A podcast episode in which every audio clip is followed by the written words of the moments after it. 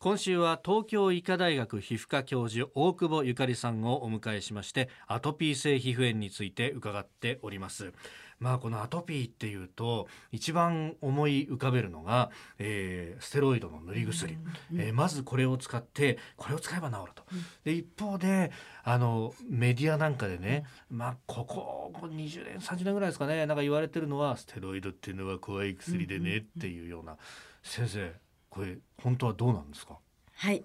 えーとですね、ステロイドというのは体の中で作っている大事な大事なホルモンなんですね。であのですので皆さんみんな体の中にステロイドはあります。はい。えもともとある。はい、もともとあるものです。でそれがやっぱ緊急ホルモンで炎症を抑えてくれるという素晴らしい効能があるわけですね。はい、でそれを利用して例えば膠原病の方はそれを飲んでいらっしゃいますよね。リウマチとか膠原病の方はね。はい、それから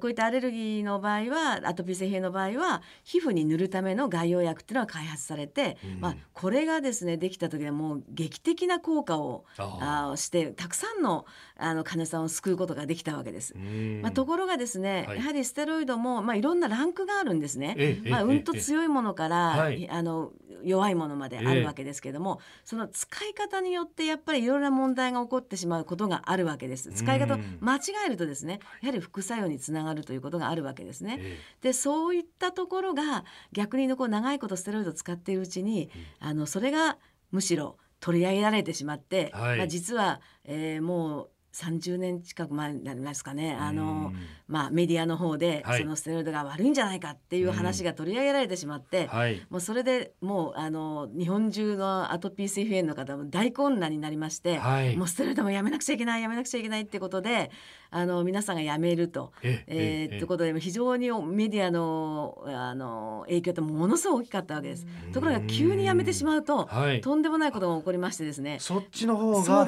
体に負担になる。そうです。もう真っ赤になってこう腫れ上がってしまうようなことがありますので、はい、やはり急にやめるってこともいけないんですね。ですのでやっぱりステロイドっていうのは正しく使うとい。うことがすごく大事で、はい、その正しい使い方っていうのはもう今その大きな混乱があってからですねガイドラインっていうのが日本皮膚科学会とか日本アレルギー学会から出ています。はい、そしてそれをあの一般の方にもあの公表してますので、ええ、そうやって見ていただくと分かると思いますけれどもその部位とかですね、うん、場所ですね、はい、つける場所とかあのその炎症の度合いによって、え、ランクをきちっと選んで、うん、そしてそれをあの使うということです。はい、ですからステロイドうまく、はい使ってコントロールしな炎症をコントロールしながら、そしていい状態を長く続けるということですね。ただしまあいつまでもステロイドを使うっていうことではなくてですね、はい、例えば一旦炎症が収まりました、はい、そしたら保湿だけでももちろんいいですしただしやっぱり同じところって繰り返しやすいのでタクロリムス軟膏といって、はい、免疫調節薬というのがあるんですけども調節薬、はい。えー、その免疫調節薬の付け薬があるんですね。